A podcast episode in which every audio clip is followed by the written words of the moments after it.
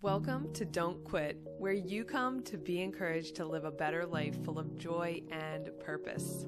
Hey guys, welcome back to my channel. I'm Paige, your podcast host, and today we are talking about the five habits that are destroying your life. We're going to jump right into this episode quickly today. Number one is constantly comparing yourself with others. If comparing is how you evaluate your worth, you will always be losing. In this game of life, you will never reach a point where you are better than others in every way. And why would you want to be? Comparing yourself with someone else leads to self doubt. Mark Twain said that comparison is the death of joy. Furthermore, research has found that comparing breeds feelings of envy, low self confidence, and depression, as well as compromises our ability to trust others. Now, when someone asks you how things are going, do you honestly answer and share what is truly happening in your life? So, if someone asked me this right now, I would have to say my honest answer would be well, with trying to juggle sibling relationships with little ones, renovating our new bathroom, keeping up with preparing meals every single day for two hungry boys, doing school each day since I homeschool, and keeping up with the house and extracurriculars, I am pretty tired and drained most days. But that's not always the answer we get. And most commonly, instead, we hear, I'm doing great, or I'm good. How are you? You know, the classic, easy answer. So the point is, we never really get the accurate truth into someone's life.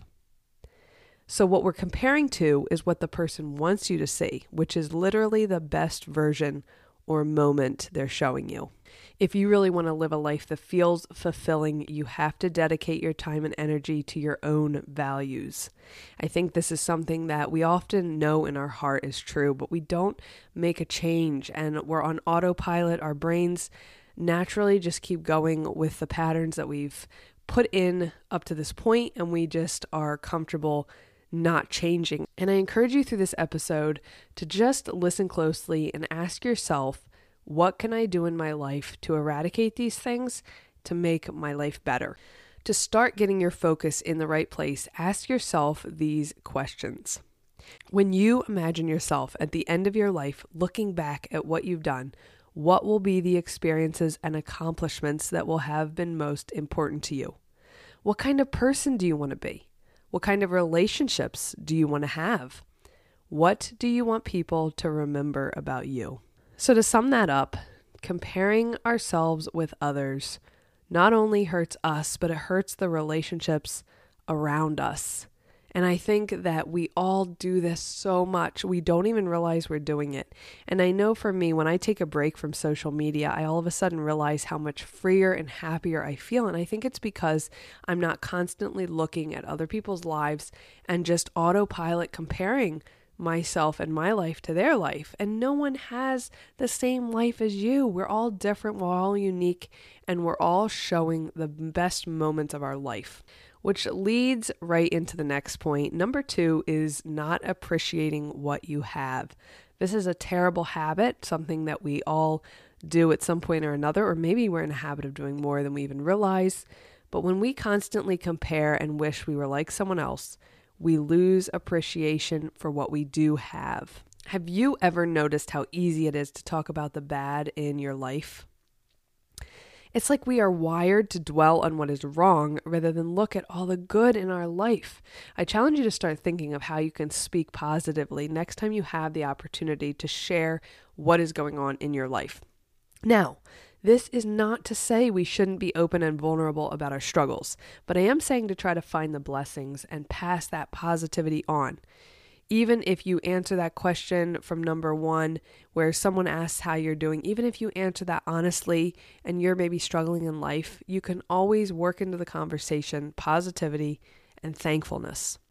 There is an epidemic of pessimism, anxiety, and hopelessness that has erupted in the United States and around the world.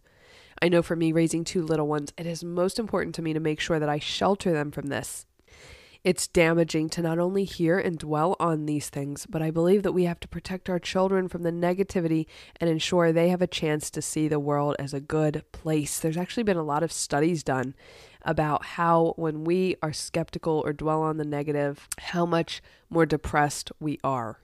As Christians, it's easy to see how society is going and be upset about it, but truly there's so much good that we overlook because we dwell on the bad. When we fail to appreciate the good things we have, we risk losing them. Just like the ancient Israelites who lost their wealth after taking it for granted, they failed to appreciate their freedom and eventually lost it. Romans 121 says for although they knew God, they neither glorified him as God nor gave thanks to him but their thinking became futile and their foolish hearts were darkened. This verse teaches that being unthankful is the cornerstone sin of all other sins that eventually will lead to full scale rebellion against God. The key to appreciating what you have live in the present moment, which we're going to get to that really soon. Number three is letting fear or hate control you. We touched on this in the last point a little bit, and I think it's pretty obvious that holding grudges is going to ruin your life. In one study, adults who held on to anger and hostility over the course of a decade experienced greater cognitive decline than those who were more apt to forgive. And in another study, participants who thought of a conflict in which they didn't forgive someone performed more poorly on a physical fitness test than their peers who recalled a time when they forgave the other person. The grudge holders were also more likely to think a hill looks steeper than the forgiving group. Today, I'm going to give you six steps to true forgiveness. So jot them down in your phone or on a notepad and refer to them when you need to practice forgiveness. Number one is acknowledge the hurt. Number two is consider how the hurt and pain has affected you. Number three, accept that you cannot change the past or what has happened. Number four, determine whether or not you will forgive. Number five, repair the relationship with the person who has wronged you. And number six, forgive the person who wronged you. By moving on and letting go, you are not only going to free yourself, but you are going to be able to pursue more relationships and not be held back by resentment. The fourth habit that is destroying our lives is focusing on the past or the future. We all know people who seem to live in the past. All the stories they share are things from their past that at this point are mostly unrelatable because their life now is so different with many different people and different passions. Or maybe someone comes to your mind who is so focused on the future, either how scary it is or how they can't wait for Jesus to return because of the state of the world. And rather than enjoying the present, it seems like all they do is dwell on the future. What we did in the past defined who we were at that time. But you're not that person anymore. You're the one living today. As human beings, we are constantly changing. We change a little bit every day with each new piece of information we acquire and every new thing we learn. Change is inevitable. In fact, it's biblical. We are to constantly be changing and imitating the likeness of Christ, bettering ourselves for his glory. 2 Corinthians 5:17 says therefore if anyone is in Christ the new creation has come the old has gone the new is here. As far as the future goes, not a single person can predict the future. We can't predict if we will be at our job next year, if the stock market will go up or down, if our kids will turn out right as adults, if our marriage will stay strong. And on that note, listen to last week's episode all about marriages and relationships. It's definitely my very favorite episode on the entire channel, and Rick agreed. He absolutely loved it and we just felt like it had a lot of information. I share some really fun stories in there as well. So definitely go back and listen to last week's. It's all about how to have a $5 million marriage.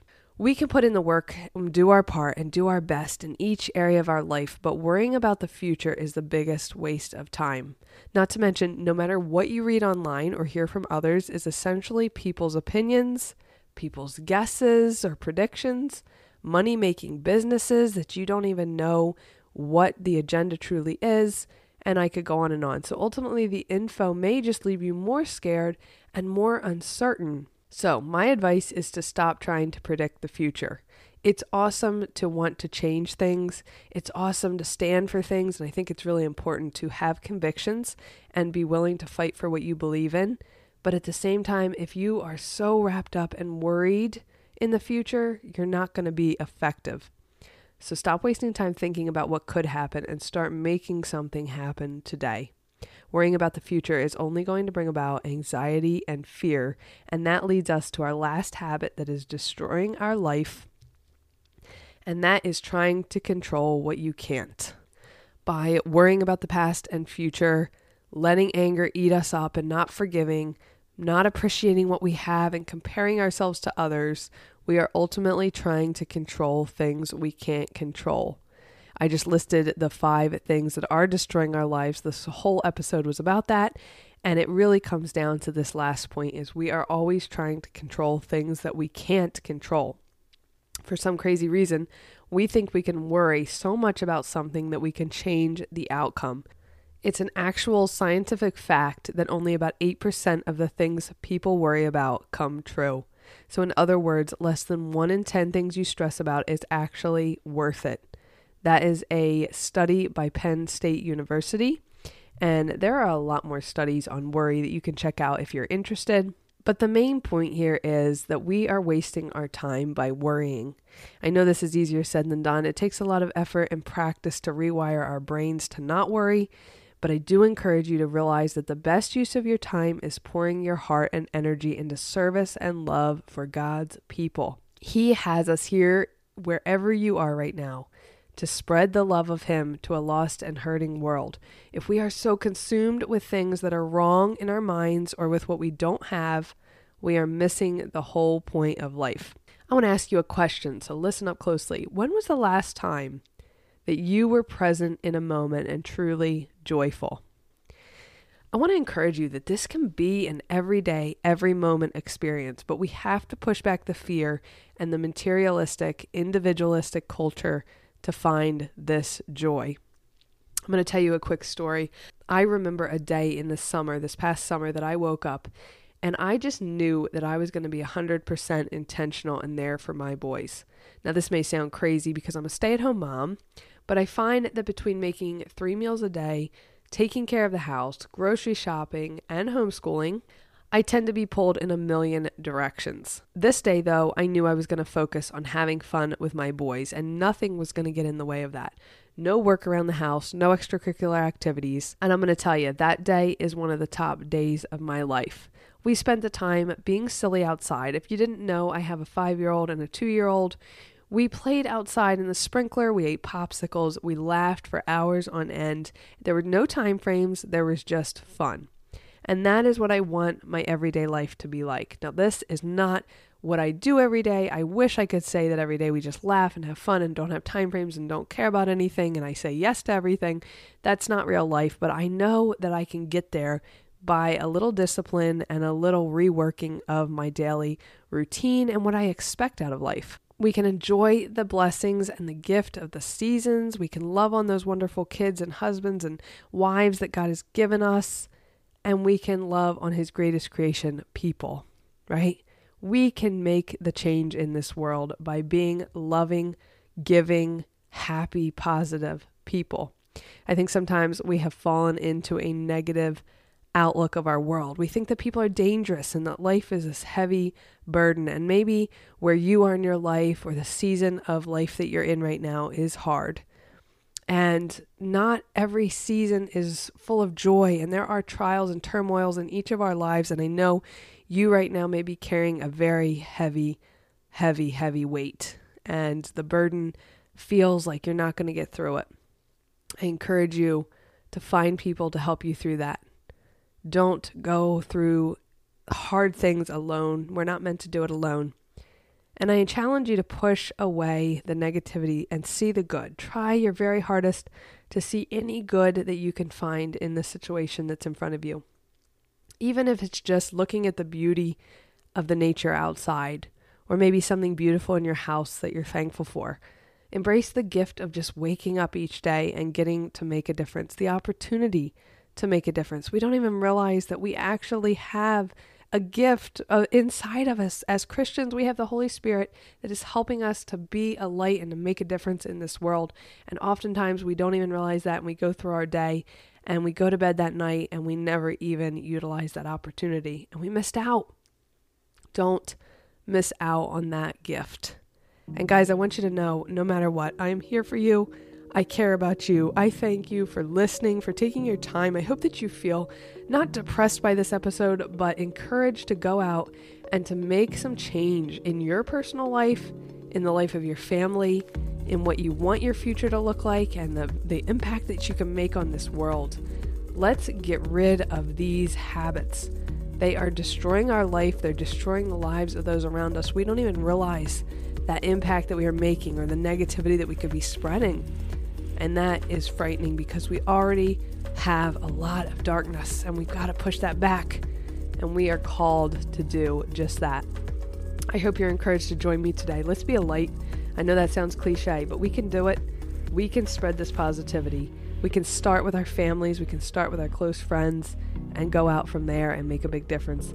I can't wait to see you next Wednesday. Grab your favorite cup of coffee or tea and join me today through this episode. I was drinking iced tea. That's one of my favorites. I go between iced tea, coffee, hot chocolate, all different things. And I am going to be praying for you this week that you feel that perfect love of Jesus. Thanks again for joining me today on this podcast episode, and I'll see you next Wednesday.